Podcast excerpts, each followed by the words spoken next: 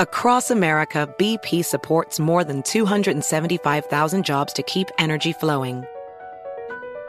Jobs like building grid scale solar energy in Ohio and producing gas with fewer operational emissions in Texas. It's and, not or. See what doing both means for energy nationwide at bp.com slash investing in America. Infiniti presents a new chapter in luxury, the premiere of the all-new 2025 Infiniti QX80, live March 20th from the edge at Hudson Yards in New York City, featuring a performance by Jon Batiste. The all-new 2025 Infiniti QX80 is an SUV designed to help every passenger feel just right. Be the first to see it March 20th at 7 p.m. Eastern, only on iHeartRadio's YouTube channel. Save the date at new-QX80.com. Don't miss it. 2025 QX80 coming this summer. Residents at Brightview Senior Living Communities enjoy enhanced possibilities, independence, and choice. Brightview Dulles Corner in Herndon and Brightview, Great Falls offer vibrant senior independent living, assisted living, and memory care services through various daily programs and cultural events. Chef prepared meals, safety and security, transportation, resort style amenities, and high quality care. Everything you need is here. Discover more at brightviewseniorliving.com. Equal housing opportunity. Hey guys, thanks for listening to Breaking Points with Krystal and Saagar. We're going to be totally upfront with you. We took a big risk going independent. To make this work, we need your support to beat the corporate media. CNN, Fox, MSNBC, they are ripping this country apart. They are making millions of dollars doing it. To help support our mission of making all of us hate each other less, hate the corrupt ruling class more, support the show. Become a Breaking Points premium member today, where you get to watch and listen to the entire show ad free and uncut an hour early before everyone else. You get to hear our reactions to each other's monologues. You get to participate in weekly Ask Me Anythings. And you don't need to hear our annoying voices pitching you like I am right now. So what are you waiting for? Go to breakingpoints.com, become a premium member today, which is available in the show notes. Enjoy the show, guys.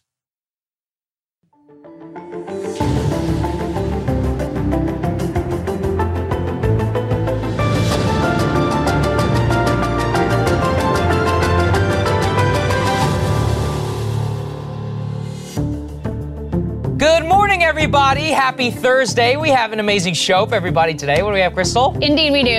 Lots of interesting stories to get to today. Uh, Twitter has some new rules that are questionable at best. I would dare say that they are anti science. Yep. So we'll tell you about those.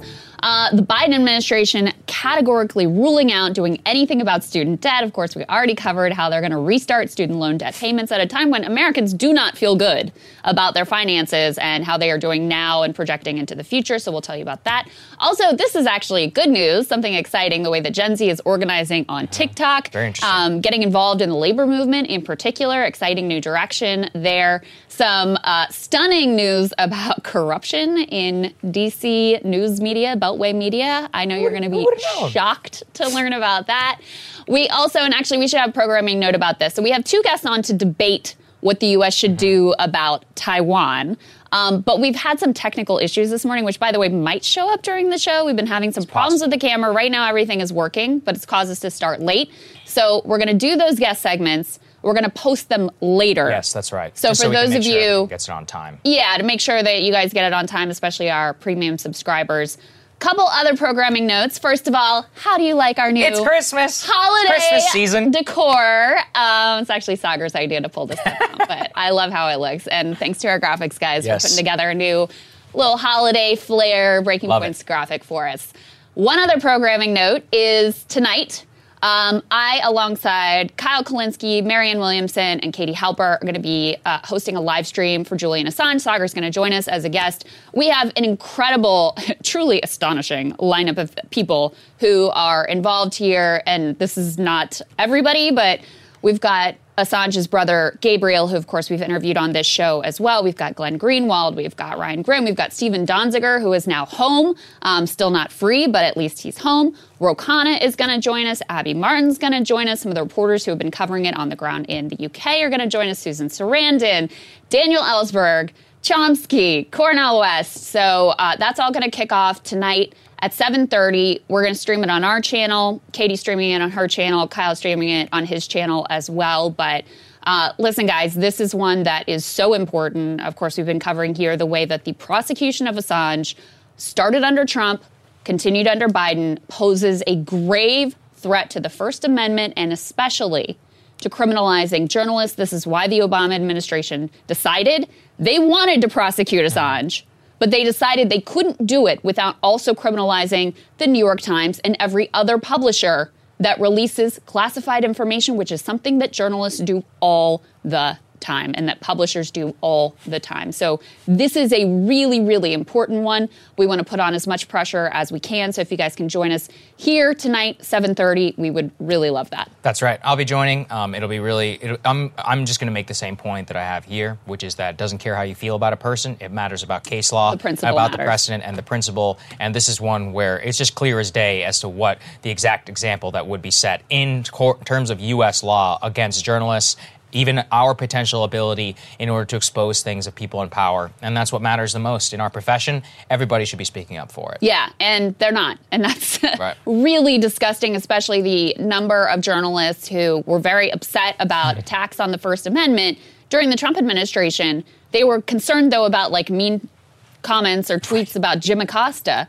But this thing that Trump did, which was the worst thing he did in terms of attacking the press, there were very few Right. who had anything to say about it then.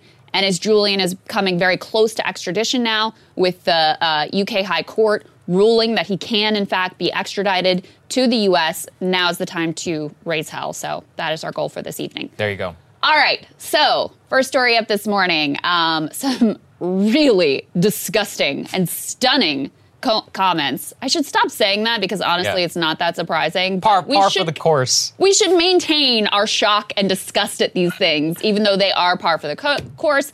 Nancy Pelosi got asked about whether members of Congress and their spouses should be banned from profiting off their positions in public service by trading stocks. Let's take a listen to that exchange. Um, Madam Speaker, uh, Insider just completed a five-month investigation finding that 49 members of Congress and 182 senior congressional staffers have violated the Stock Act, um, the insider trading law. I'm wondering if you have any reaction to that, and secondly, should members of Congress and their spouses be banned from trading individual stocks while serving in Congress? No, I don't know to the second one. Um, any, uh, we have a responsibility to report in the stock on the stock, but I don't. I'm not familiar with that five month review. But if uh, people aren't reporting, they should be Yeah. because this is a free market and people. We're a free market economy. They should be able to participate in that. It's a free market. Free yeah, it's market totally free. economy, and people Yeah. should be able to participate in it. It's so disgusting, this attitude. You are supposed to be public servants. You're not supposed to be cashing in for profit off of the vast amounts of inside information Yes. you have. Um, the reporter there, and um, I wish I knew who it was. I would give them a lot of credit for asking this question. They're referencing this insider investigation into just the amount of corruption and how widespread and bipartisan it is in Congress. We can throw that tear sheet up on the screen. We covered this early this week, and you can see why this type of reporting matters so much. Because since a mainstream outlet actually took the time and went to the trouble of doing this analysis, it results in this kind of a question and this kind of a very, very revealing statement from Nancy Pelosi. And of course, what Insider tracked here, Sagar, is the fact that they expose people who sit on defense committees Yes. who are trading defense stocks. They expose people who claim to be, you know, environmentalists and, and anti-climate change who are investing in fossil fuel. They expose people who were profiting off of the pandemic. All of these things where because they're in this position of trust that the public put them into, they have access to information that, that they're then turning around and profiting off of, or that could be in a position to impact the types of decisions that they're making. That's the real problem is then you don't know Are they acting in your best interest or are they acting in the best interest of their stock portfolio? Look, even the most libertarian of libertarian free marketeers will tell you that crony capitalism and government capture, regulatory capture, is the greatest threat to the free market. And so if you do believe in a free market, I believe also very much one, then there actually has to be a level playing field in your ability in order to trade stocks. And one of the recognitions that we should have there is that you cannot have a level playing field whenever you're having such a dramatic amount of influence over the stock market yourself, whenever you are Speaker of the House, literally. I think what's especially gross is the defense of her husband, who has routinely been caught trading on, uh, look, trading, making big time trades hours before votes, multi million dollars. To be 100% clear, this woman is worth $150 million. Now, look, if that's not enough for you, that's fine. But then don't serve in the United States Congress. Right. Nobody's forcing you right. to serve here. You are welcome, Madam Speaker, to retire, and you and your husband can day trade in your mansions and eat Jeni's ice cream all day long. That Be my guest. very- very yeah, good. sounds pretty Quite nice. delicious. She's like 80 years old. She's got a bunch of grandkids. Go for it. But if you're going to have the public trust within you, and especially in your position like this, to say that you have to be able to have your cake and eat it too, that's the most disgusting part. And you know, I, here's my one great hope. There is at least a somewhat bipartisan uh, thing about this. People who hate Nancy Pelosi so much, many Republicans have actually gotten themselves now in the position of being like, okay, well, I guess we have to ban it, which Are- I would support, Hold actually. on. Are there any Republican members who so support not it though? current one. The one that I Okay. saw who said it, his name was Blake Masters. He's running for uh, Senate in Arizona as a Republican. Um, kind of an interesting new rightish type figure. We're going to see if he wins the primary. Trump had a fundraiser for him, so I do expect him to win. Mm. Um, you know, if he beats Mark Kelly or not, we'll see. But he said, you know, one of the very first things he would do when he comes into Congress is actually endorse this type of legislation, introduce it, and also we know that AOC already said this Yeah. in the House of Representatives. That could be a good right-left uh, I mean, team up it's there. almost it, it really is kind of a perfect litmus test in a way it- it because is. it's like what are you actually about? Right. What do you actually want this position for? Is mm-hmm. this for your personal elevation, profit, ambition, career positioning, etc.? Or you actually want to do some good things. And listen, we can agree, you know, we can debate all day long what those good things might look like and have different ideas. But if the the foundation of just like having people there with good intentions who aren't just self-interested and trying to cash in like that's the baseline Yes. that you have to have in place and then we can go from there so yeah i mean it's what's sad is of course while you have a few lone voices out there you know a few members of the squad maybe one person who might get through a republican primary yeah, on not the a lot right of people. I'm being honest. um, you know, I, I mean, the sad thing is that it's far from close to anywhere like a majority. And obviously, the person who has one of the most powerful people in all of Washington has totally dismissed it and utterly discarded it, like, you know, out of hand, contemptuously, too, like it was a ridiculous question. Um, going along with this is the fact you know, one way that our elites cash in and achieve more power, more money, and all of those things for themselves is through, you know, the the stock trading that they're doing in the House and in the Senate, and the sta- their staffers as well, and other government officials in positions of power. That's one way. Another way, though, was just exposed by ProPublica. They had a great write up that wasn't even so much an article on you know new information although there was some new data there that's worth getting into but they track over more than a century how these american dynasties of you know royalty level wealth are created and then sustained generation after generation even after you know the failed sons and the failed daughters Right. It's do absolutely nothing. And the intersection of, of that dynastic genera- intergenerational wealth with the rigging of our public policy. Let's go ahead and throw this tear sheet up on the screen because this was really important. If you guys have time, it's a it's a relatively lengthy read, but it, it's pretty fascinating, especially if you're interested in history. The Great Inheritors: How Three Families Shielded Their Fortunes from Taxes for Generations.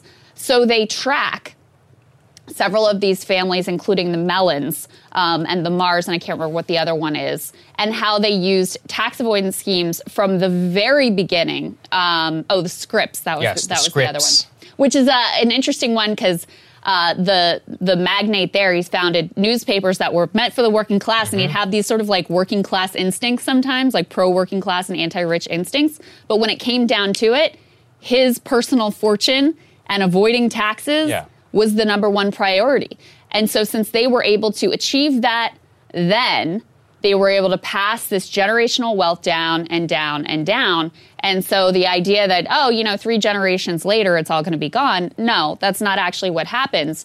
In fact, you have huge numbers of um, the individuals who are, you know, the wealthiest in the nation. It's like a third of all the wealthiest people in the country they didn't build it. They didn't they just inherited it. They didn't do anything whatsoever to deserve it. The fortunes of Andrew Mellon and his peers have proved so durable, they say, over the past century that today one third of the top 50 wealthiest Americans on the Forbes list are heirs.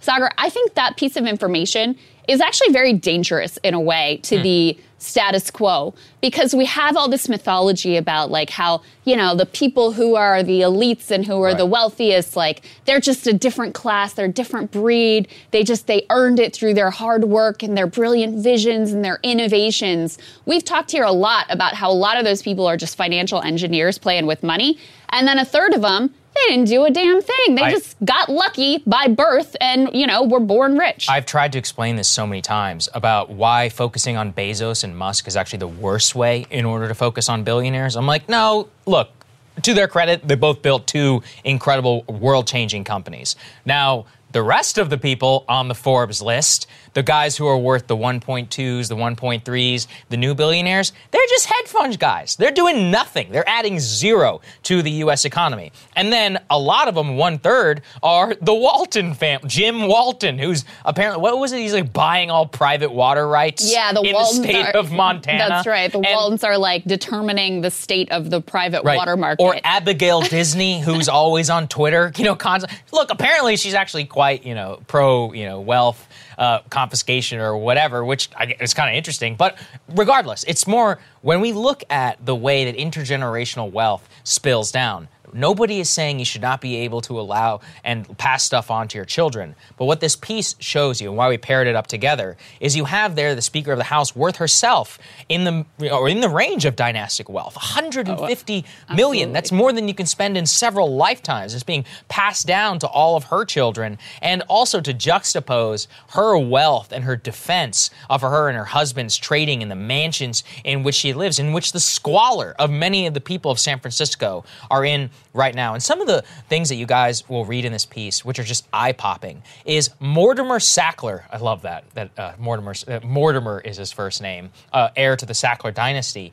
He took in uh, two hundred million dollars by age twenty-two. Bruce Nordstrom, the grandson of the founder, he collected 175 million in 2019. William Wrigley, the great grandson of the chewing gum pioneer, raked in 570 million dollars in trust income throughout that year. That are once again all heirs sitting on fortunes which are vast and doing what? Exactly. And here's the thing. Nobody's saying you have to take all of it even some, but or all of it, you know, the majority of it. But the whole point of the piece is that they pay almost nothing in taxes. That they have created a system of Nancy Pelosi and many of these other people which have architected, where they can shield the vast, vast majority, where they in effect pay an effective tax rate far lower than any of you. If you're a working stiff out there, you're paying higher taxes than them. Yeah. And that's that's what's wrong. And this is of course part of how the racial wealth gap becomes yeah. so persistent over time yes. because of course at the time when these fortunes were made, you know, black people were rampantly overtly discriminated against mm-hmm. both by the public and also in law. So the fact that these fortunes persist basically forever means that you are, you know, locking out people from achieving that American dream. I mean, some of the numbers here, they say the Scripps, Mellon, and Mars families, just those three families, their combined wealth today is pegged at $114 billion. These are fortunes that were made a century ago. Right. And still, this is the way that it persists. And by the way, you said that no one is advocating that you take all of it. Actually, I am advocating for well, you can, a very, very high mainstream position is state tax because here's the problem is that wealth persists and wealth grows at a much more rapid pace than income does. So if you're working stiff, if you're earning wages, you are never going to have the chance to catch up because they're always, this is how vast inequality just becomes generated and persists and accelerates generation after generation. And by the way, some of these people actually Scripps himself, he saw the way his own kids mm. were like spoiled, lazy, entitled. And he initially in his life was in support of a large estate tax because he thought this isn't good for society. It's not even good for these kids and the grandkids who never have to do anything in their life whatsoever. But in the end, when it came time to pass his vast fortune on to his own children, um, he was also a rampant misogynist. I think he only really gave to his son or his sons, or gave like half as much to his daughter and his wife or whatever. Anyway, when it came time for him to pass it forward, he decided that he would avail himself of every trick in the book in order to uh, ensure that his wealth sustains. And so, you know, to take it back to the beginning with Pelosi and the Democrats some measures to try to capture some of these vast fortunes in order to fund the public good. There was some thought that that was going to happen under the Biden administration. Not the most radical things, not the things that I might be in favor of, but some moderate steps to try to actually tax these vast fortunes, which today go completely untaxed, essentially. And that was some of the, those were some of the provisions that got killed the quickest, not because they're politically unpopular. On the contrary, they are wildly politically popular, and the whole thing was more popular when it included those provisions. But because you had a huge lobbying effort undergone in part by some of the heirs of this dynastic wealth funded by those same very people to make sure that those provisions ultimately got stripped out. And then when you have a Congress that sees himself as part of that class and is, in fact, oftentimes part of that class, you end up with the situation that we find ourselves no, in today. No, absolutely true. Okay, let's move on to Twitter. You know, we've been talking a lot about the content moderation policies over at Twitter and why they matter. And I'll put that at the very top, which is that Twitter is where the elites have discussions. That matters a lot because those discussions filter down through different cable news mediums, radio, and elsewhere to you. So even though you may not be on Twitter, you are very influenced by Twitter. Politicians are always there. The doctors even are always there. The public health people. Everybody's debating and talking. It's a medium of discussion. So when that medium has policies which hurt journalism, it has a disproportionate impact on the entire field. When that medium has a disproportionate impact in its censorship policy, it will affect what you see and what you don't in many other cases. So let's put that at the top. And that's why this new censorship policy matters a lot. Let's put it up there on the screen, please. Twitter is going to penalize users who claim that vaccinated people can spread COVID 19. So I'm going to read directly from the new section on their website. Quote, when tweets include misleading information about COVID 19, we may place a label on those tweets that includes corrective information about that claim. We may apply labels to tweets that contain, for example, false, false or misleading claims that people who have received the vaccine can spread or shed the virus to unvaccinated people users can receive penalties up to and including a permanent ban. So that change was made on December 2nd, 2021. This matters a lot because it actually directly contradicts the CDC's previous announcement and guidance prior to the month or to the day of December 2nd. That's our second thing. Put that up there on the screen, please, where you can see here directly. CDC Director Rochelle Walensky. Now, this statement, July 30th, 2021. Quote, High viral loads suggest an increased risk of transmission and raise concern that, unlike with other variants, vaccinated people infected with Delta can transmit the virus. Now, I'm not saying that vaccinated people are the only people who can transmit the virus. I'm not making claims like that whatsoever. But we also, Krystal, have some new data out this morning that because of the way that populations are dramatically more vaccinated than not, mm-hmm. that we do see quite a bit of Omicron spread amongst yeah. the vaccinated. I'm doing my monologue today. One of the things I'm mentioning is at Cornell University, a place where they have an int- a hard vaccine mandate for all employees and students, has seen some 600 cases of Omicron breakout. That is actually nothing that much to worry about if you're vaccinated, your chance of hospitalization and death is dramatically reduced. Um, yes, you will get a cold, essentially, or a mild case of the flu. That's basically what happened to me after I got COVID and I was vaccinated. But the irresponsibility of this moderation policy is that it is directly contradictory not only you know of general scientific like consensus but even from the most you know out there people at the CDC Yeah. and they see no problem with that. It's outrageous. The whole case for people getting boosters right now is because um, because now you know there's a big concerted effort Right. from the federal government for people not just the elderly but all mm-hmm. adults to go out and get their third shot is because not that if you're vaccinated you should be worried about severe hospitalization and death but because you want to have a booster so you can further limit the spread that indicates that if you are vaccinated you can still Spread spread covid Right. now, listen, what a lot of anti vaxxers do is they will conflate the fact that you can spread COVID if you're vaccinated with the idea that you are just as likely to spread COVID if you're vaccinated as not.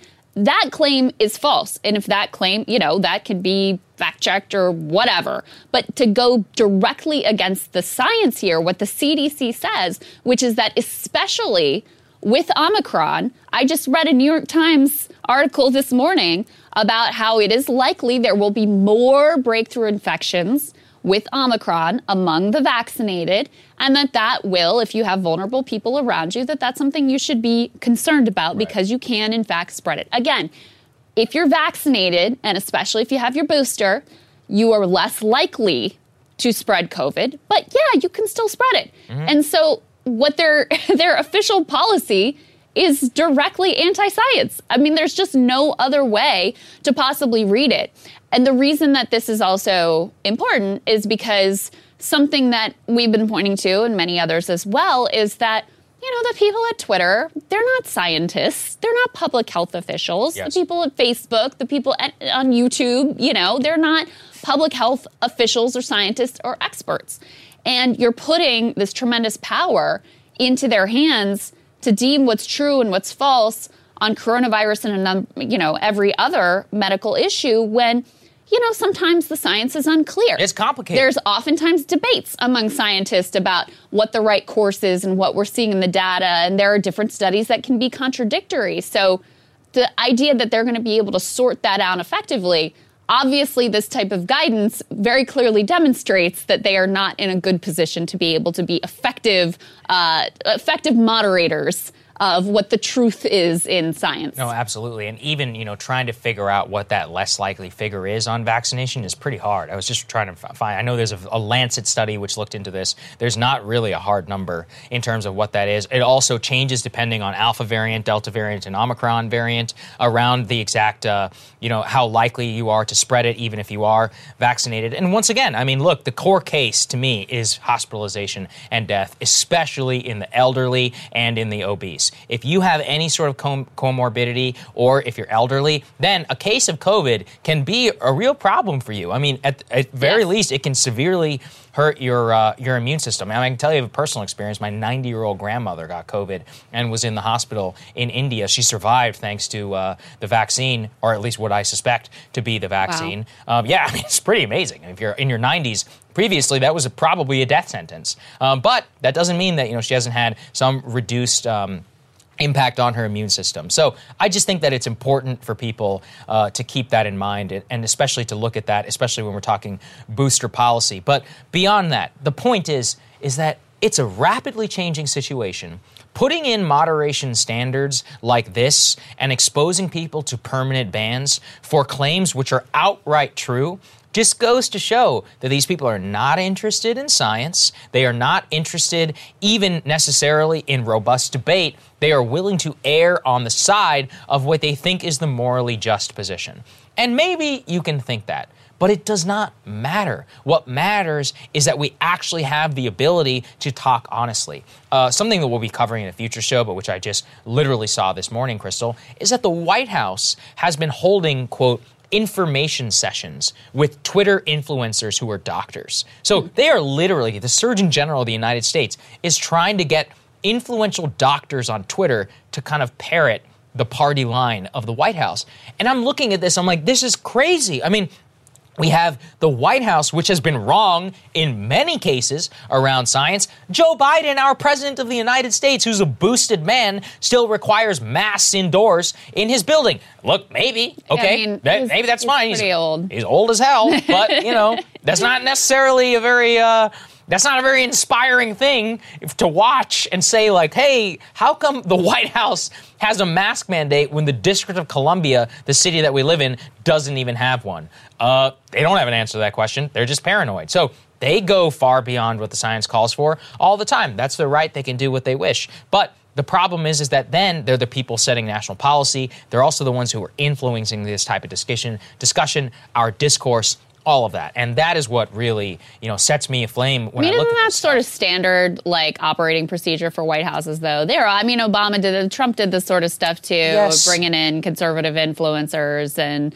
um, news I would- I would people. posit that conservative influencers have far less influence than the Twitter doctors. Oh, on I all- totally disagree. I don't with that. know. I don't know, totally Krystal. disagree with that. I mean, there is a very effective right wing pipeline that does not exist. certainly true. Um, Certainly on the left, liberals obviously have a lot of cultural power and institutions. on but socio-cultural that- issues, I would say yes. On uh, on COVID and how it's going to impact like blue policy. I mean, look, I can tell you that I know for a fact that these, you know, the DC mayor and the local COVID officials in Santa Barbara or wherever, California, they are heavily impacted by what these blue checks on Twitter are saying. And some of these people are freaking crazy. I mean, we're talking about. I see folks out there who are like mask forever. Yeah, I just think because it's you know. so like Yeah. tribal that you have, yeah, you have one group that's very influenced by that, and you have another group that's very influenced by, you know, what Totally, Ben totally. Shapiro or whoever is saying. Absolutely. I'm Yeah. speaking only in a public health context, not in. Yeah, it is standard operating procedure. Absolutely. I just think these people have a very outsized impact on how it could come and affect all of our lives, which is bothersome. Um, and it seems to see that how much influence they have and direction from the top can also be an issue. But I mean, the major point to me is it's very clear that this policy is far beyond what science is. Who knows how this uh, how this segment will do? I have no idea. I'm very curious to see how YouTube treats it. Indeed, Yeah. indeed. All right, so uh, let's track uh, a little Biden campaign promise that they now are just pretending he never made, which is when he was running for president, Bernie wanted to cancel all student debt, and Biden took a much more conservative position, which is he wanted to cancel the first $10,000 of debt. So, some enterprising reporter decided to ask our great press secretary, Jen Psaki, uh, what the hell happened to that promise. Here's how that went. Um, I think you said last week that uh, you were working on a plan to help students pay. Um, but what about President Biden's campaign to forgive or cancel uh, $10,000 in student debt? Pardon me. Um, you know, what is the message to those people who feel uh, that he's yet to follow through on that promise? If Congress sends him a bill, he's happy to sign it. They haven't sent him a bill on that yet. Go ahead.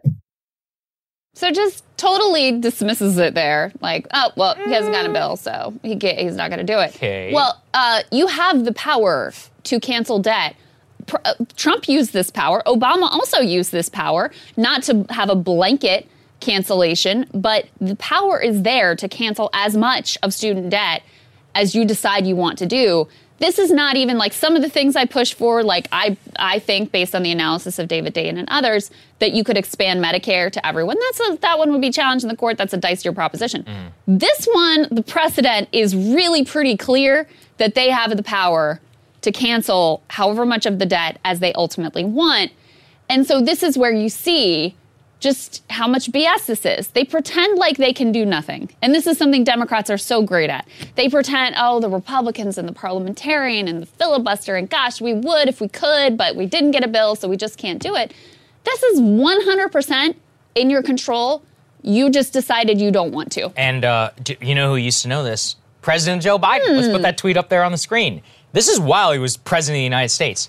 Additionally, we should forgive a minimum of $10,000 per person of federal student loans as proposed by Senator Warren and her colleagues. Young people and other student debt holders bore the brunt of the last crisis. It shouldn't happen again. Apologies, that was actually March of 2020. But Regardless, uh, this is a position that was already endorsed by the President of the United States during the course of the presidential campaign. Asked about it there at the podium. She's like, Yeah, you can send us a bill and sign it.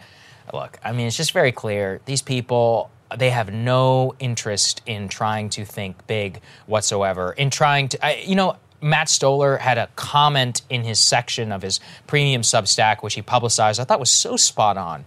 And it was like, Biden can't decide what he is. Sometimes he wants to be the defender of the status quo. Mm-hmm. Sometimes he wants to be some sort of new populist politician. By trying to be both, he ends up not being able to defend either, which is what makes him such a catastrophic politician in this age and why his approval ratings are such, you know, are collapsing. He's both personally inept at speaking at you know appearing and using the bully pulpit whatsoever and on a policy level is so all over the map that he's a restrictionist an isolationist in some cases whenever it comes to like afghanistan a neocon when it comes to ukraine and the defense of nato uh, a big bill spender when it comes to the CARES Act of 2021, right after he became president, and then some weird bipartisan deficit hawk whenever it comes to Build Back Better. What the hell are you? Nobody in this country can be like, Joe Biden is an X type politician. Yeah. He just is. I don't really know how I mean, that's so, he's, I guess, throughout his whole career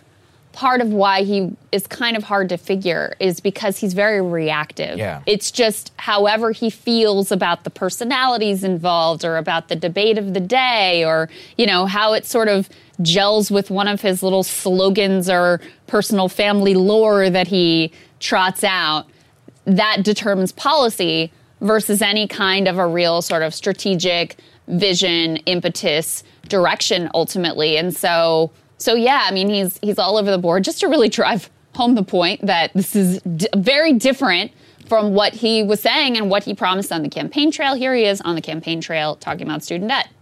I'm going to make sure that everybody in this generation gets $10,000 knocked off of their student debt as we try to get out of this god awful pandemic. There you go. Mm. And again, look, I get it. Working with Congress is very hard. Mitch McConnell a very difficult man. Um, the filibuster Joe Manchin and Kyrsten Sinema are genuine obstacles because they're so corrupt and they're just doing the bitter of the donors.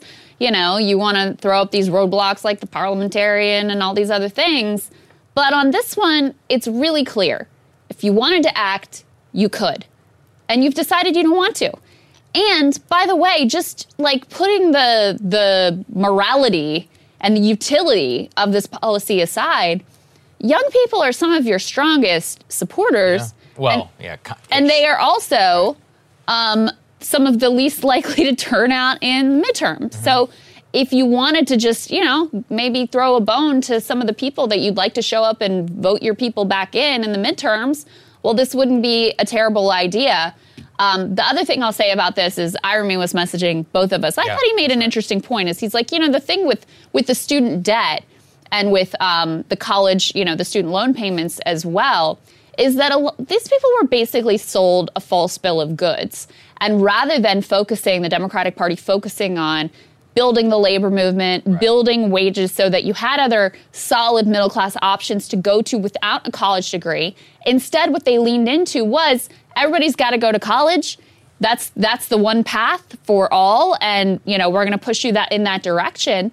And in the process, of course, higher education costs skyrocketed, and what people are getting out of it is, you know, ultimately not what was promised. Yes, you are still much more likely to get higher wages going out of college than coming straight out of high school, but you're saddled with such debt that they were effectively sold a false bill of goods, which I do think is a really important moral context around all of this. No question. I one of the things that frustrates me the most around a lot of the Democratic discussion is they're like, relieve all the debt. And I'm like, yeah, listen, I'm totally for some sort of debt relief, but these people are criminals in the universities. I mean, we did that segment in the past about the Columbia, what was it, the Columbia film student who had $150,000 in debt, some outrageous six figure number. And we've got zero job opportunities out of it. They increasingly, the inflation in the cost of tuition relative to the job market is astounding. It is criminal. There are a variety of reasons as to why that exactly has happened. And there, any discussion of paring back student debt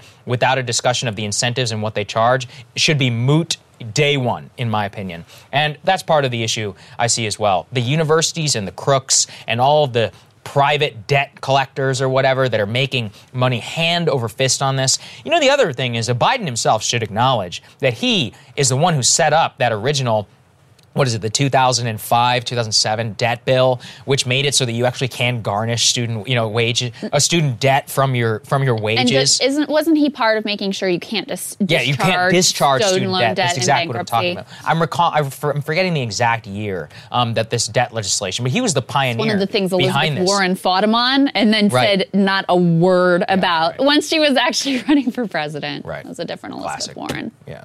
Um, all right, so from the bad news to the good news about the young people, this is kind of cool. So, uh, Kellogg's, as you guys know, uh, workers at four different locations, they have been on strike for quite a while. And their big issue is about two tier wages and be- system of wages and benefits. This is something we've seen throughout a lot of these strikes. Um, and Kellogg's came back with a contract. Workers overwhelmingly rejected it. And so Kellogg said, fine, then we're just going to replace you with a bunch of scabs. Well, some TikTokers and folks on Reddit uh, thought that they would maybe mess with Kellogg's, not only by boycotting them, but also since Kellogg's is now, you know, having to hire 1,400 workers Right. to replace these striking workers, why don't we mess with their uh, hiring and resume system? So let's go ahead and throw this tear sheet up on the screen. This actually started on Reddit. Um, on the anti-work subreddit, where they were talking, where they were trying to come up with ways to effectively spam the uh, the resume and the application process, and then a TikToker took it another step forward and actually wrote code to try to flood Kellogg with bogus job applications after it says the company announced it would permanently replace striking workers. Let's take a look at who that TikToker is and what he has to say about it. Well, well, well, it's about that time again. Y'all remember this? Well, apparently Kellogg's is planning to replace workers who are fighting for better workplace conditions and better pay. And so people over at the anti-work subreddit have found out they're using these websites to do it, these locations. So you know what I had to do? You know how to cook up a little, a little something, something, a little something, something, you know? I'm not gonna try to explain exactly what this does. I'm just gonna show you. Go ahead and run the code. Paste when I ran on one of the four websites. starts up an application. You need to sign in. Okay, well, it goes through the process of of signing in. Goes says now the privacy agreement itself. Goes says creates an account. Oh, and then it fills everything else in. All of it, including filling out the resume. And then it automatically applies. Application has been sent. And in case you're wondering, yes, all the data is relevant data. Zip codes match, cities match, states match, it all matches up perfectly. I'm still working on the rest of the fields, but not bad for a day's work, I'd say. So Respect, man. Yeah, Yeah. I love Right. um I love the creativity and the like he's really I mean he's going for it. Apparently it's working. I've seen a bunch of different TikToks with a lot of views of people talking about this and engaging with it. Um, I actually I joined TikTok. I was inspired Wow, by this uh, gentleman. Black Madness 21 is his handle. He was my very first follow, but he had also written code after that uh, Texas heartbeat law passed to similarly spam uh, an anti-choice website that was trying to gather data about who might be breaking that law, and so he wrote code to help automate the process of spamming that, spamming that website too. Also, remember Gen Z. Remember how they flooded the uh, Trump rally Yeah, with that, RSVPs Yes. and tricked them into thinking? I mean, it seemed to actually work. Trick Yeah. them into thinking that they were going to have tens of thousands more people at that rally than they ultimately did, and it made for a very embarrassing situation for him. Oh, Tulsa rally, yeah. Tulsa, and the, yeah, it was at a time when you know the campaign was just getting kicked off, and it was it was controversial to do in person events at all. And then they ended up with this very embarrassing flop of a tiny, tiny crowd, which his whole thing was big crowd size. So it you know it made a difference in terms of public perception. But I just like the militancy and the creativity that you see from this generation. That isn't you know they're not going to just sit around and hope that Joe Biden does something good. They're kind of taking matters into their own hands. No, absolutely. It's very interesting to me around the labor element of this. I mean, you know, it's not surprising. They have a bunch of Gen Z kids who are socially liberal who, you know, might be working in or po- university life and more. But to work and uh, actually have some labor activism, that would be a wholesale change from whenever I was coming up Absolutely. in college. I mean, you know, I'm the millennial. You know, I went to college, graduated from college in 2014. I don't think I spoke the word union the entire time we were there. And I went to the G- to GW George Washington University here. Very classic. Everybody wanted to be like Hillary, unironically, which is Mm. extremely cringe. Um, but one of the things you would hear from them is always around like international relations and you know a lot of gay marriage stuff because this was pre Obergefell, a lot of social issues, but it was never any discussion around both the financial crisis and or especially around labor activism. My kind of original awakening was around f- the financial crisis and realized I'm like none of these people know anything or about anyone who's ever left lost a home and that impact. I started reading books or uh, you know kind of the inklings of what would ended up becoming the Trump backlash. George Packer had a book 2013 called The Unwinding. Had a big impact on me as well. All of these really is to say that if there is a change, and I hope our show can have some role in that, in pushing younger people to understand both working class issues, wages, uh, the equity within economy, and I don't mean equity in a racial sense. Um, in terms of like how we actually uh, have a more balanced society and the way the way that organized labor and how the lo- people at the lowest bottom of the wage spectrum and totem pole play within that, it would just be a huge plus. So I hope this is a real. I'm still not going to join TikTok, uh, but I will. Uh, I will watch from afar with great interest at this type of. I uh, I'm Right. still scared of TikTok because I don't really understand it. I'm gonna spend some time with my 13 year old Okay. helping me to Yeah, to, to, to really get it. I'm Maybe I should get a separate phone to protect all of my data and have TikTok. Your data is already gone. You're Give probably right. Give Yeah, it it's up, probably Saagar. already been stolen. Um, Uh, I'm Krystal Ball BP there. there. Don't expect me to post anything anytime soon because I'm too scared to embarrass myself. But I am gonna, you know, if you have suggestions of good people to follow, I would appreciate that. Right. But I think your point is a really important one. We know from the polling, the younger you are, the more pro-union you're likely to be. Interesting.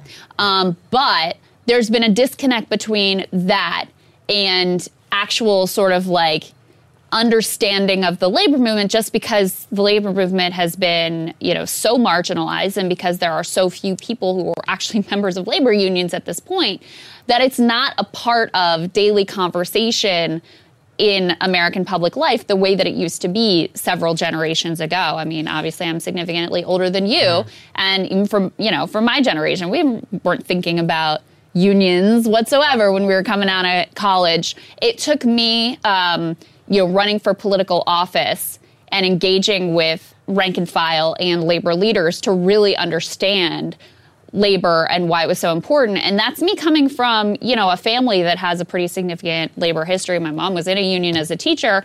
My dad, his fam, his, my mom's dad was sheet metal worker. My dad's family also came, you know, of the labor movement and um, operating engineers in West Virginia. So even with that history, I still was totally uneducated about it until I started to run for political office and really started to engage with it. So it is extremely exciting to see a major cultural shift in understanding and engagement with labor issues because, you know, ultimately I, I think that's the only way out of where we are. I think if you want to build any sort of, sort of working class power, multiracial working class power, that's the place it starts. So to see these little, you know, um, encouraging moves creativity and true activism that's being widely shared on TikTok and among Gen Z, I do think that's really exciting. No, it's one of the more exciting things that's out there right now. It really is. I, I said. Uh, I said previously. I, I'm again shamelessly stealing from somebody who tweeted this. I don't know, which is that the people who kind of came of age, like we did post financial crisis, have a weird amount of familiarity with the financial system. Yeah. Like derivatives and credit default swaps and all this other stuff. You know, the the Big Short movie and all that. We have a mhm. higher amount of what Wall Street like lexicon than the general population just because of that. I think the current generation is going to see that through the supply chains, through trucking, through unions as well, the great resignation, having more familiarity with that. And I would encourage them to really delve deep into our history and to learn about labor politics of the 1920s and 1930s and the 1940s in particular, post World War II. So analogous to so how much of our is happening in our economy right now. So look, it's a deep part of our history. They don't teach it anywhere. I didn't learn it until I started reading books for myself. I never heard about unions in school. A little Well, bit at West Virginia, Teapot Dome. Mm, It's know? effective. I mean, Right. it actually was explicit. There was an explicit effort, like an actual conspiracy, to excise all teaching of labor history from American textbooks. In places like West Virginia, that was even more overt. I mean, you guys know West Virginia has extraordinary history of militant labor movements and some of the bloodiest battles fought on American soil in West Virginia, you know, as coal miners were trying to unionize. That was all banned from West Virginia textbooks until very recently. So it's not an accident. It was intentional that these issues and you know the details of our, our history around these issues were ultimately hidden. But look, I mean, if you're graduating either from high school or college right now, you know what kind of a labor market you're graduating into. It's it's precarious. It's you have very little power. And so when you see something over here that's like, oh, this could be an answer. Oh, I could actually have a say in my workplace, um, you can see how that would be extremely attractive and why there would be a big appetite for moving back, for having the pendulum swing back in that direction of working workers having power in their workplace. Yeah, it's really interesting. Okay, move on. Fun segment, always about the media. Uh, this one, not as much about cable news, but about how stuff works here in DC. So it's about Punchbowl News. Now, to be clear, we actually use a lot of reporting from Punchbowl News. That's actually important. We find that they have some of the best on the ground stuff from Capitol Hill, updates, sources, and more. However, what we have always known is that DC media in particular is deeply intertwined with lobbyists and with corporate power in a way that cable news is even less so. And what I mean by that is that the most important newsletters in Washington, Punchbowl News being one of them, Politico Playbook, Axios AM, are specifically sponsored by the largest corporations on earth because they want their news in order and their ads in order to get in front of congressional staffers other people who are in media, the players at the top who set regulations. It's one of the most effective ways for them to lobby against stuff is by co-opting the DC media elite. One of the famous uh, uh, times where this was actually called out was when Bernie Sanders did that live stream with the Washington Post, mm. and he, it was sponsored by Bank of America. So it was like Washington Post sits down with uh, with Bernie Sanders. He came on, he's like, "Is this really sponsored by Bank of America?" Yeah. And it, was like, I'm sure the Washington Post people were like freaking out too. um, but that was a you know the first time that I even saw a politician spotlight this. So that's the background. Uh, it matters a lot in terms of setting the way that people view the news, experience the news, and understand what's going on in the city. Are three very important newsletters Axios AM, Punchbowl News, and Playbook. Punchbowl is run by Jake Sherman, Anna Palmer, and I'm forgetting the other guy. I think his name is John something. Uh, they are former Playbook employees of Politico, spun off their own company. So let's put this up there on the screen and finally get to it. This is really interesting. So, Punchbowl News recently hosted a on a Sunday afternoon a Washington football team little meetup in which it was attended by quote the American Investment Council, which is the private equity industries trade group, Bruce Andrews of Intel, John Cott, lobbyist of Capitol Counsel, Marissa Mitrovich of Frontier Communications, people from law firms like or uh, consulting firms like McKinsey, Microsoft, Johnson & Johnson, Toyota, the National Restaurant Association, American Express, some law firms which represent National Beer Association, JP Morgan and Chase, the corporate lobbyists of Business Roundtable, which is the largest lobbying organization for Fortune 500 companies, a TikTok executive, a man that I've actually exposed here on the show before, Blackstone Group, Exxon Mobil. So, a who's who. Uh, together, they probably represent what?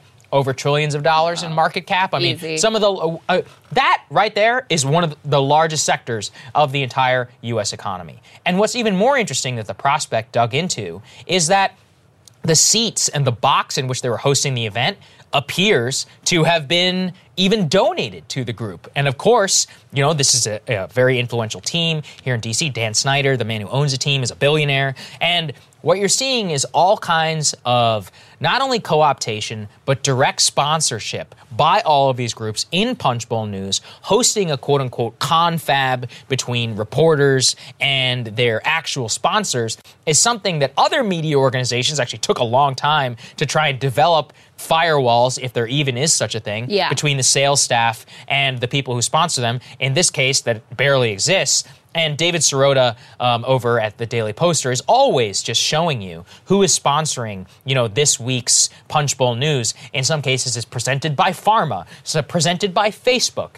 Something that has irked me personally, Krystal, is that Punchbowl News has gone all over New York media trying to present themselves as some cool newsletter subscription company because they charge a premium subscription, um, just like in the way that we do with their product. And they're revealed their revenue to the Wall Street Journal. Let's put this up there on the screen where you can actually see, see within there, it's called Journalist Venture Beyond Their Newsroom to try to crash, cash in. Well, what they reveal to the Wall Street Journal is that they've made a million dollars in revenue since the t- uh, on 10 million dollars this year.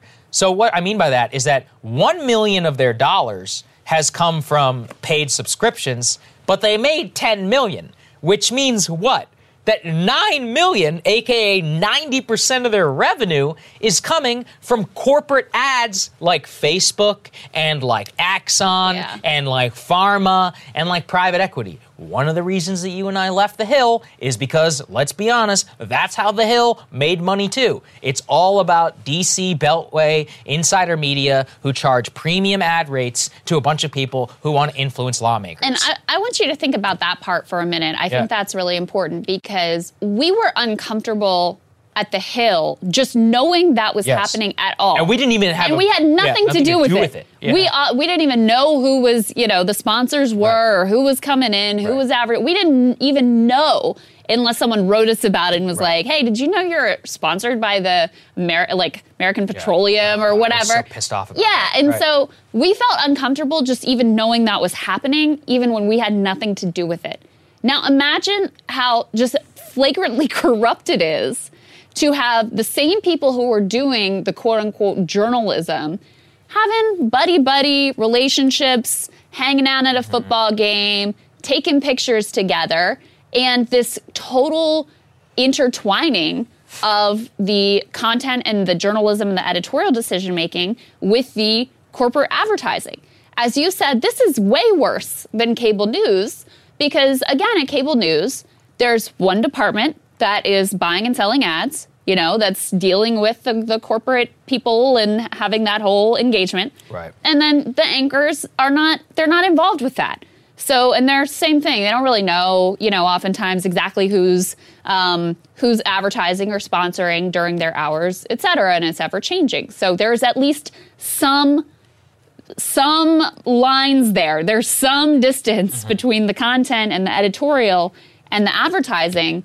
Here, I mean, there's just there's nothing. And you see on the newsletter, you see who it's paid for by, you see the way they're directly, overtly um, courting these individuals. And yeah, I mean, this is part of the direction that the media landscape is going in because do I think that Punchbowl is going to pay any price No, yeah, for this type They're of just doing business as usual. blatant Right. corruption. That was just all totally out in the open, and I don't think they'll pay a price for it. I don't think they'll be, you know, pushed down a polite society. I don't think Jake Sherman will get any fewer CNN um, hits. MSNBC's. Oh, is he at MSNBC? Yes, yes. You can see how much I watch cable Right. news. Um, yeah, it's not. I mean, they're not going to have a problem with it. So it just shows you this will become the new norm because it's highly profitable for these people. I do want to say about the Washington football team and Dan Snyder Mm. that um, he is total trash and has absolutely driven a once proud team into the ground. I don't know. I don't know if grew up, about football. grew up as a. Redskins fan, and Right. it's been hard to watch. Right. I, I I don't know enough. I like that quarterback, Taylor Heinicke. Uh, the- all I can say is from this is that I cannot emphasize to everyone who is watching this show enough how much influence these people have. They are mini celebrities here in DC because True. they have this town wired. They talk to every single person who matters. They use their reporting to get scoops and they drive the news cycle in a way that if you were to say of the top 15 most important people in DC, I would definitely put them in there. 100%. Yeah. Um, alongside people like Nancy Pelosi and Chuck Schumer, and President Biden. I mean, 100%. they are that influential into how this town works. And I, I see our role sometimes as really trying to explain, um, having been inside the system, how exactly that system works to people who are watching because you're not crazy It really is just a small group of people, and those small group of people with their outsized influence, they make outsized cash. And and even us, as skeptical of, Yeah. as we are, we have to depend on Oh, what yeah, they're doing. nobody else does it. There's no other because Right. they're the ones that get the money. Yeah. They're the ones that get the access. Access, right. So uh, we used Punchbowl in particular during the Build Back Better Because they're when right that there. was like Yeah. hot and heavy. Now we're kind of like, meh, well, it's kind of stripped down to, to for parts at this point, and maybe not going to pass at all. But when those when those negotiations were really hot, I mean, they had you know one development after another, Mm-hmm. and there were very few other places where you could get that information. So what we try to do is we try to take you know that information and sort of question it for what their biases might be there to try to present you the closest to what's actually going on. But that's part of why they're influential, is because since they do have so much money and so much access, there's no other option but to to use their reporting on things like that. No, it's very difficult. Uh, we try to be very transparent about that, and I always keep it in a grain of salt. I'll be like, just so you know where this is coming from, Mhm. why we try to We present try to information from all sides. But it just look, this is why it's so hard, and it's exactly because of the people who pays them. Krystal, what are you taking a look at? Well, guys, they knew it was coming. As we learn more details about the powerful tornadoes that claim scores of human lives across five different states, we are also learning more about exactly what caused these storms to be so deadly. Forecasters, after all, they were issuing dire warnings well in advance. Meteorologists have actually become extraordinarily effective at predicting when and where tornadoes are going to strike. New York Times spoke with a cashier at a gas station in Mayfield, Kentucky, that was the hardest hit town, who told them that her phone had beeped with alerts all day long, that she was glued to the forecast, and that the impending storm was all that customers were talking about as they came and went. Quote, We all knew the storm was going to hit, she said. There's no way a single person here didn't know the storm was coming. So, how did so many still perish? Now, one reason, of course, is just the inescapable whims of Mother Nature. The tornadoes hit at night in areas with significant population centers, a result that actually might be caused by climate change shifting the traditional tornado alley. But some of the deaths were entirely preventable. At a candle factory in Mayfield and at an Amazon distribution center in Illinois, workers died en masse for a simple reason human greed. At the candle factory, a place that has come to symbolize the utter devastation of these storms, we have now learned that workers were told if they left early, they would be fired. Here's NBC News quote, for hours, as word of the coming storm spread, as many as 15 workers begged managers to let them take shelter at their own homes, only to have their requests rebuffed. 20 year old Elijah Johnson, he was one of those workers. He said, I asked to leave, and they told me I'd be fired. Even with the weather like this, you're still going to fire me? He asked. Yes, a manager responded. Johnson said that managers went so far as to take a roll call in hopes of finding out who had left work early. Now, with Christmas just around the corner, continued production of scented candles for companies like Bath and Body Works, that was put above workers' lives. When a tornado decimated the building, eight workers were ultimately killed. Many more were trapped under the rubble, terrified for their lives, praying to God to save them. And then, of course, there's Amazon. So OSHA is now investigating whether their actions and neglect contributed to the deaths of six workers at an Illinois distribution center. But what we already know here is beyond damning. First of all, after the tornado hit, Amazon didn't even know how many people were there. Only seven of the 190 people on site were actually employees of Amazon. The rest were drivers who were deemed independent contractors. That's a classification that allows Amazon to skirt labor regulations and which apparently also keeps them from having to give a single care about who these human beings are. As one astute Twitter user wrote, quote, they may not have any clue about the human beings in that center, but I bet they know exactly how many iPads were in that warehouse. Well said. Second of all, Amazon has a standard policy against allowing workers to have phones with them at work. The implications in emergency situations are obvious. As the rest of the community is getting alerts and warnings and forecasts and updates from loved ones, Amazon workers are wholly dependent on the goodwill of their bosses and corporate overlords to tell them about their safety and any hazardous weather that might be headed their way. As one worker at a different Amazon facility told Bloomberg News, after these deaths, there is no way in hell I am relying on Amazon to keep me safe. If they institute the no cell phone policy, I am resigning.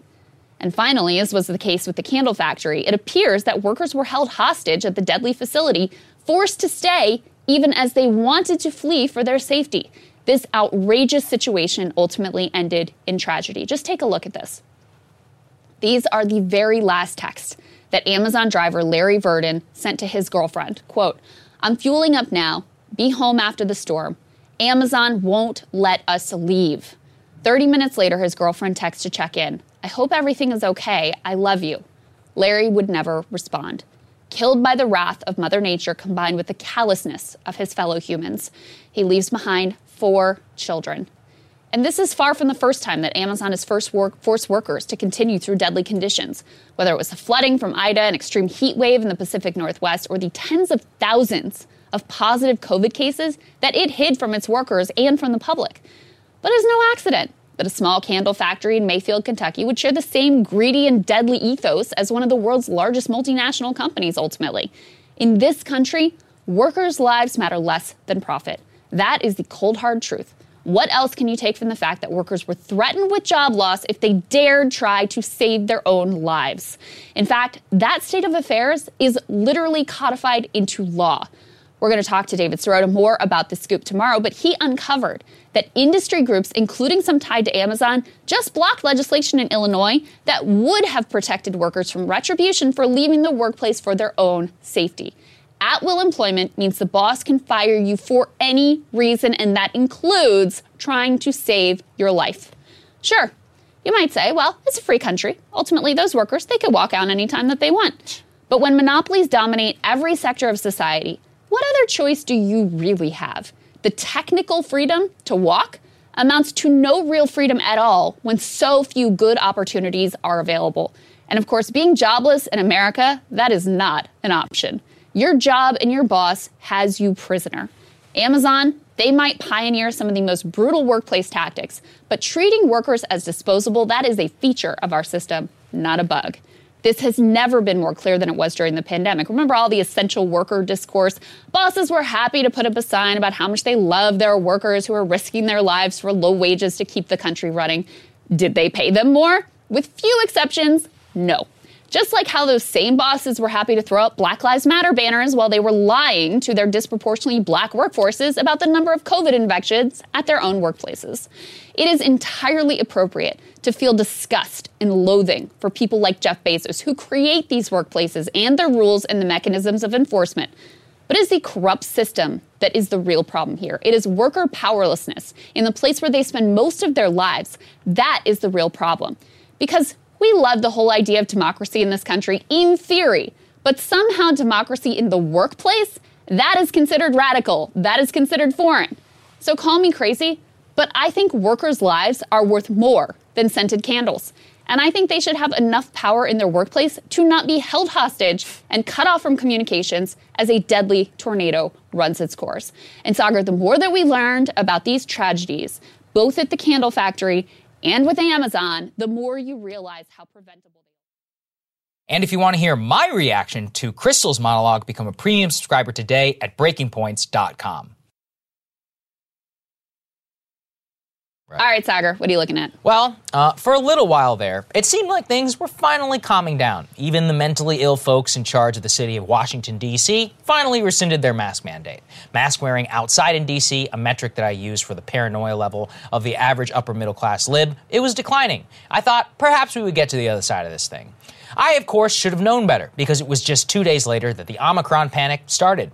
Omicron is in New York. Omicron is in California. Omicron and a guy who was triple vaxxed. Oh my God. That was the internal media diet for many of the people, and predictably, the science the logic and the insanity, it has now come right back so swiftly that I honestly feel like I'm losing my mind. Sure, we may not have lockdowns, but we do have a paranoid elite that is destroying the lives of young people, of consumers, and of everyday citizens at exactly the time when we need to collectively realize this is never going away. The chief offender is once again the state of California, which has preempted all local regulations and is instituting a statewide mask mandate indoors that applies not only to your business, but listen to this. In the case of Santa Cruz, California, requires, quote, Masks must be worn in private settings, including your home, when non household members are present. That is a real sentence that I just read from the order of Santa Cruz, California. And the worst part is what brought it back in the first place. The impetus, according to the state's Secretary of Health and Human Services, was a large increase in the number of coronavirus cases. Note, not deaths, not hospitalizations, cases. To the extent that those two are related, it is predominantly amongst people who have not had the vaccine or do not have access to early intervention therapeutics. So, once again, case count is the only thing that these people are focusing on, and they are thus setting a standard that there is no permanent return to normal. I can't emphasize this enough. There will always be COVID cases in America. Not just America, worldwide. You need to accept this. This thing is literally in deer now. It's in animals. You could eradicate it right now in all humans. It would still be mutating and jumping in the future. It's okay because from what we see and continue to see, all variants have not jumped the vaccine in terms of hospitalization or death or therapeutics ability to reduce hospitalization and deaths from COVID. Therefore, the cases themselves only matter insofar as they actually kill people. And if they do kill people who want to risk it, well, that's on them, not on the rest of us. And yet, sensible mindset is being embraced by not only the largest state by population in the union, but by worse to institutions that are not even accountable to Democrats, to democratic impulse. Private institutions with massive sway over American cultural life have caught the same mind disease as the public health bureaucrats, and they are setting up a future where COVID theater will literally stay here forever. You don't believe me? Take a look at the wealthiest corporation in the United States. Apple is reinstating a mask mandate, all U.S. stores, limiting store occupancy. Till when? That's up to Apple. Soon, many large retail corporations will follow suit, I guarantee you. Won't even matter if the government in your area does have a mask mandate. The private businesses will enforce the policy of the mentally ill. But it's actually worse than Apple. The places where I actually start to lose it are the universities, where I hear tales of true insanity. College students thrust into chaos with sporadic testing, people narking on each other for going to parties, and a bureaucracy accountable to no one that revels in enforcing mandates with no scientific backing. George Washington University, where I went to undergraduate here in the DC, is requiring booster shots for its entire student population, or they will not be eligible to register for summer or fall semester on campus. Zero consideration of whether they need one or not. Do they have COVID already on top of their vaccine? Doesn't matter. Considering that one of the first cases of Omicron was even caught by somebody who was boosted, is there zero evidence right now that that is even going to stop cases and transmission broadly? So, once again, where does this end? GW is not the only offender. Take a look at Cornell, which is shutting down its entire campus and moving to a quote, alert level red after wa- rapid spread of COVID among students. Now, you know what Cornell doesn't mention in their cancellation? They already have a vaccine mandate. Every single one of those students is vaccinated. In addition to being young, they have a minuscule chance of death or illness, and so do all of their employees who also are vaccinated.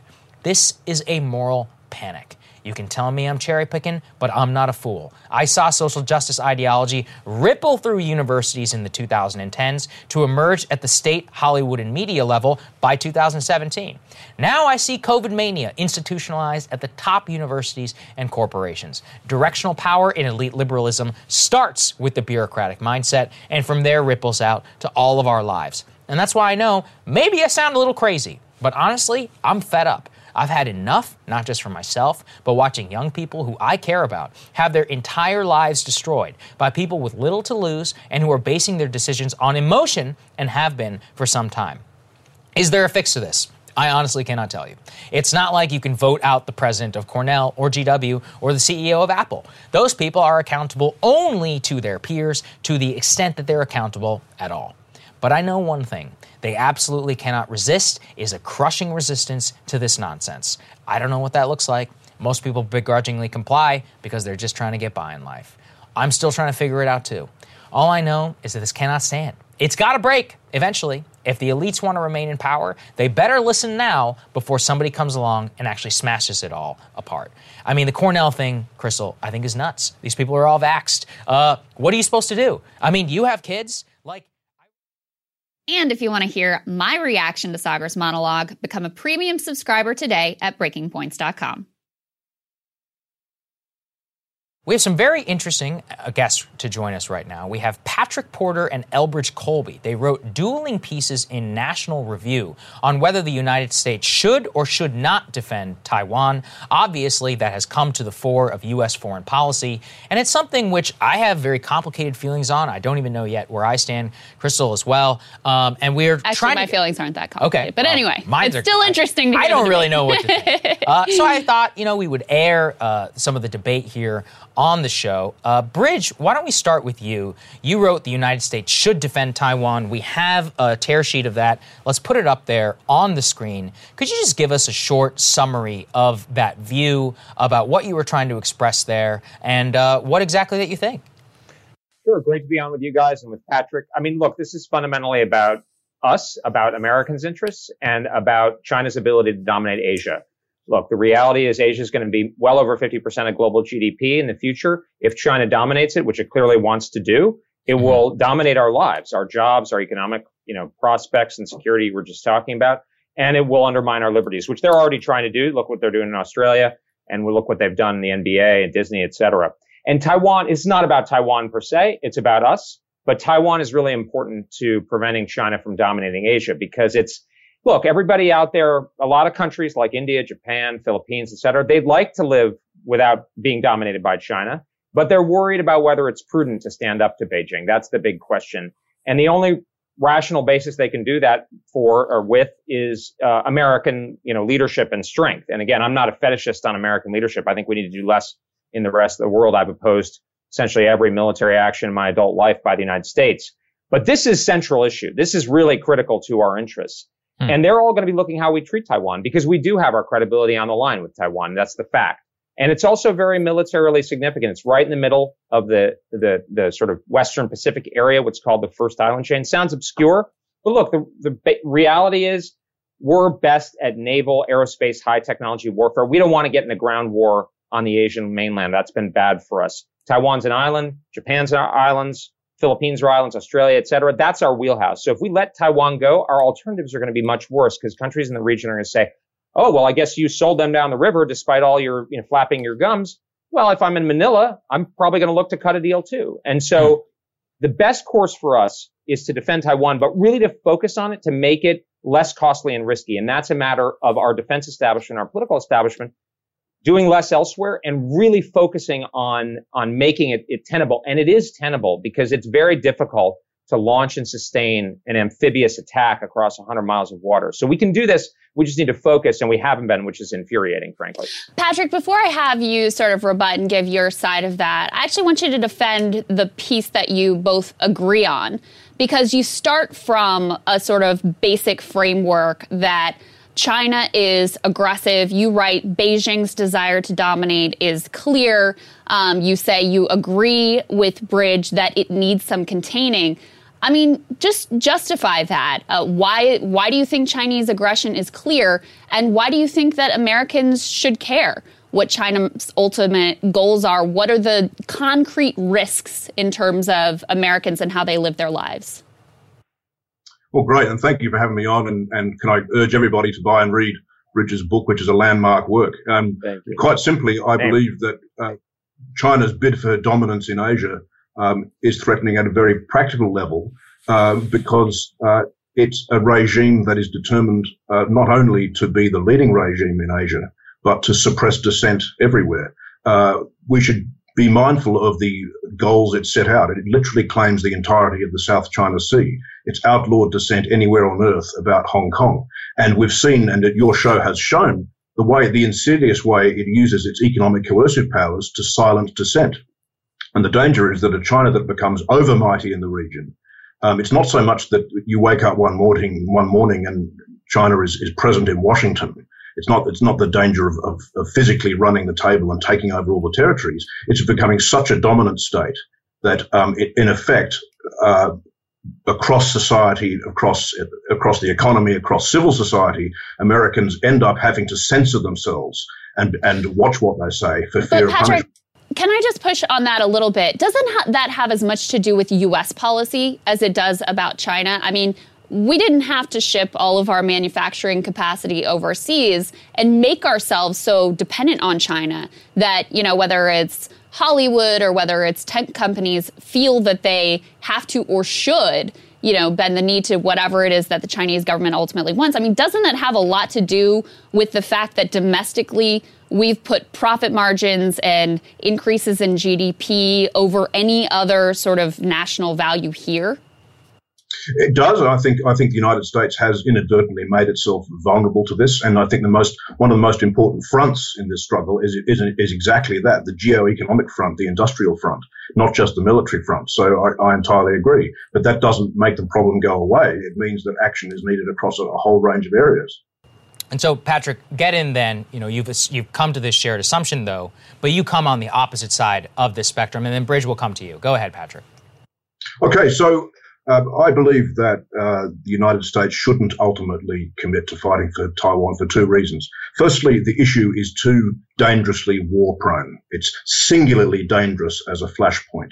It's too high a risk of deterrence failing and too high a risk of if or shooting war does break out that the United States does not get the swift, overwhelming, decisive war that it wants, the one that it wants to fight at acceptable cost. But secondly, linked to that, while I believe and I agree with Bridge that Taiwan's fate matters and that failing to, refusing to fight for Taiwan would have consequences, it doesn't matter so much that it, it's worth going to the brink over. In other words, I think, I think Bridge exaggerates the strategic consequences. Now, I believe and I agree with Bridge that were the US to ultimately stay back and only offer support short of, with measures short of war, that would create manifold problems. It would create problems with alliances. It would create problems with what to do the day after, but nothing like the problem of actually getting into a major war where the US can't control the escalation and right. which would do the thing which Bridge fears, which would destroy America's position in Asia. Yeah, I mean, Bridge, look, cards on the table. I think, personally, I think it's insane um, to risk war with China, but I thought one of the more compelling points that Patrick made in his piece is just that China cares a lot more about Taiwan than we do. And so we've seen how this has gone for America, but for other countries as well, whether it's getting embroiled in Afghanistan, where the Taliban cares a lot more about that country ultimately than we do. So even with a force that is vastly militarily inferior, like the Taliban was, we end up more or less defeated just because we don't really care as much, nearly as much about Taiwan as China does. Um, Patrick compares it to the way that Americans feel like about Texas. Um, so, what do you say to to that point of just you know this this doesn't make a lot of sense strategically when they have so much more at stake and invested in it? Well, a couple of points. I mean, and I think Patrick and I share a lot, and I you know I respect and sympathize with your instincts, Krystal. But look, here's the facts over 50% of global GDP is going to be in Asia. And if the Chinese dominate Asia, it will matter immensely. And so it won't be a matter of our choice what our economic policy is. It won't be a matter of our decision. All of your, all of the debates you're having about how to reform the social media companies won't matter because they will all be essentially beholden or work for the Chinese. That's the reality. It's about power. And that's what Patrick and I agree on. And I think it's really critical that our, we not become so solipsistic that we think that we can chart our future without considering the world at large. If we were over 50% of GDP ourselves, it might be different, but we're not going to be. We're all going to be working for the Asian market in the future, and we have to reckon with that. The second point is, well, look, the Chinese have cared more about Taiwan than we have since 1949, but they haven't been able to take it over for a couple of reasons. One, they couldn't, unlike in Taiwan, uh, in, in Afghanistan, which was a foolish nation building mission disconnected from a real practical military goal. This is a very clear goal, which is defeat the invasion, a la Britain in 1940. Moreover, there's some people who do care a lot more about the fate of Taiwan than we do, and that's the Taiwanese, and they don't want to be taken over by the Chinese. So the Chinese actually have a very tough problem. And the point I would say in response to Patrick is we're going to have to be prepared to fight that war at some point or another. That's the real question because Taiwan is 100 miles from China, but you know what else is? South Korea. So you know what else is 100 miles from uh, Taiwan? The Philippine island of Luzon. And Japan mm-hmm. is only about 200 to 300 miles I think, from China or, or Taiwan, depending on how you measure it. So we're going to have to be willing to fight over there. We did this in World War II. We had the same arguments, but we, and, and then it was actually less compelling. Now Asia is clearly the center of the world. If we let the Chinese run roughshod over it, I mean, what they're doing to LeBron and John Cena, that's just a tiny taste of what's going to happen to us. And they are very willing to do it. Xi Jinping lived in a cave for five years as a teenager. He's basically murdered a lot of his political opponents. If you think he's going to treat us more gently than he's treating the Chinese people, then I think we're we're not reckoning with reality. So it's a tough look. It's a tough decision. It's not mm-hmm. a, it's not cut and dry. But the key is if we're clear headed about it and we present them with a situation where they know they'll fail or they have a high probability of failure, we'll, we'll be able to keep going and it'll be satisfactory. Bridge, let me ask you this, and this is a common one that I completely sympathize with. Taiwan's only spending 2.1% of its defense on GDP. I mean, sorry, GDP on national defense. So if they really cared so much about defending themselves, why are they barely hitting a target that Poland and the Eastern European countries are surpassing? They don't seem to want to defend themselves as much, so why should we? So it's a disgrace, first of all, and I tell them that to their faces. I mean, if they continue in this, they will actually reach the point where it will become irrational for us to defend them. So they they need to stop, and I tell them that all the time in very blunt terms. Secondly, though, if what I'm saying is true, which is that we would defend Taiwan for our own interest, not for theirs, that's ultimately a secondary point. It matters because it matters about how much they can contribute to the fight and thus how much cost and risk we have to incur. But frankly, we're not doing it for the Taiwanese benefit. And one of the things I say to the Taiwanese is, we may defend you, but we may defend you in ways you don't like. During the Cold War, we told the West Germans, if you don't build up a real military, we'll wage a tactical nuclear war on your territory because we don't want to let the Soviets dominate West Germany. It's too important. And that's the similar kind of model here. The Taiwan should actually make sure they get, get up and get, you know, spend more, which they are doing, by the way, too mm-hmm. slowly. They are increasing, but partially, honestly, to keep themselves out of being such a terrible battlefield. Because my view is we may do things, you know, I mean, we're not just going to like sign over Taiwan to the Chinese and let them have TSMC and all these military capabilities. That would be crazy. So, but, you know, that's a lot of that's going to be in their hands. Um, Patrick, I mean, I don't want a new Cold War, and I certainly don't want a new hot war. What's your response to Bridges' argument here that effectively prepare being ready for war is inevitable? We're on this collision course, so you may as well accept it now and, and put your chips on the table now. Well, I, I sympathise with the underlying point that we're in the middle now of an intense security competition that does pose the risk of war. Uh, that risk of the war, both Bridge and I agree with, is worth running ultimately because it's about something that Americans care about, which is their liberty the, the, the, the, issue of debate here is where and when to run that risk. And the, the difference between us is that I see Taiwan not just as one flashpoint amongst a number of potential flashpoints, not just as one domino amongst one domino, many dominoes, but as a singularly dangerous one, which is very different in the way Beijing sees it to, say, Philippines, Japan, South Korea. Now, to Bridges' point about counterbalancing and being prepared, absolutely what America should do is not sit back passively, but help other countries in the region do what they're already doing. Uh, developing the ability to block and frustrate China's uh, bid for dominance. Um, recent initiatives such as missile proliferation or AUKUS, but also litigation about territorial disputes to make sure that it's, it's as difficult as possible any power to actually run the table and dominate the region. But the, it, it does matter where and when the US takes the risk. It mattered during the Cold War where and when the US took the risk. Yeah, I think you guys both make important points. Uh, it's one of the things that we wanted to highlight here on the show for a long time. We're going to have links down in the description um, for both of the articles that you guys wrote, and I really appreciate you guys making it work. Thank you. Thank you, gentlemen. Real pleasure. Thank you very much. Absolutely.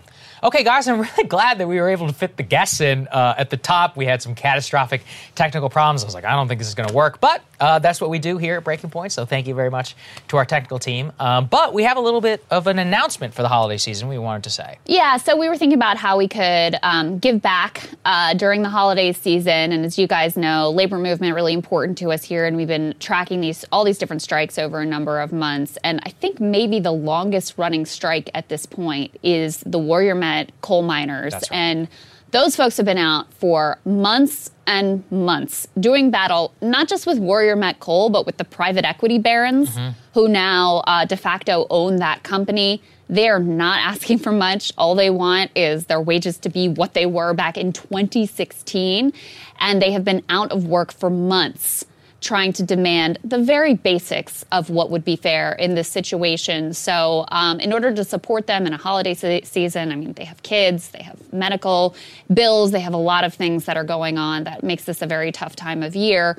We wanted uh, here at Breaking Points, we're going to contribute $25,000 to their strike fund to help to support them and we'd really like to encourage you all, the Breaking Points audience, to support their strike fund as well. We're going to put the link down in the description box. Um, we'll be talking about this, you know, throughout the remainder of the year, encouraging you all to give and to support them because, again, their battle sometimes because it's so long going, because it's all the way down in Alabama, um, for a variety of reasons, they end up getting ignored. But they have been so courageous. Remember, there were. Um, there was violence from the, the boss, people getting Yes, hit by that's right. cars, uh, the court system issuing an injunction to keep them from picketing. They have just had the deck stacked so aggressively against them. So we want to shine a light on them. We want to lift them up during the holiday season as much as we can. There's going to be a link down there in the description. As always, if you can support us, become a premium member today. But enough of that. Enjoy the holiday season. I hope you guys like the decor. It's not just about celebration, it's about giving back as well. Thank you for supporting our work so we can support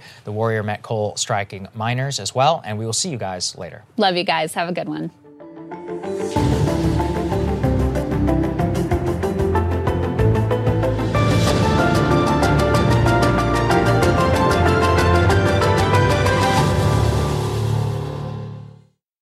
Infiniti presents a new chapter in luxury, the premiere of the all new 2025 Infiniti QX80, live March 20th from the edge at Hudson Yards in New York City, featuring a performance by Jon Batiste. The all new 2025 Infiniti QX80 is an SUV designed to help every passenger feel just right. Be the first to see it March 20th at 7 p.m. Eastern, only on iHeartRadio's YouTube channel. Save the date at new-QX80.com. Don't miss it. 2025 QX80 coming this summer. Residents at Brightview Senior Living Communities enjoy enhanced possibilities, independence, and choice. Brightview Dulles Corner in Herndon and Brightview, Great Falls, offer vibrant senior independent living, assisted living, and memory care services through various daily programs and cultural events. Chef prepared meals, safety and security, transportation, resort style amenities, and high quality care. Everything you need is here. Discover more at brightviewseniorliving.com. Equal housing opportunity. With the best all inclusive vacation deals to Mexico and the Caribbean, booking your getaway with cheap Caribbean vacations means you have more freedom to do your deal. Whether you want to enjoy snorkeling, endless margaritas, and more, or simply soak up the sun and sand in a tropical paradise, Cheap Caribbean Vacations has your deal for that. Plan and book the exact getaway you want at exactly the right price for you by using our exclusive budget beach finder, or find a featured all inclusive package to Iberostar Hotels and Resorts and do your deal at cheapcaribbean.com.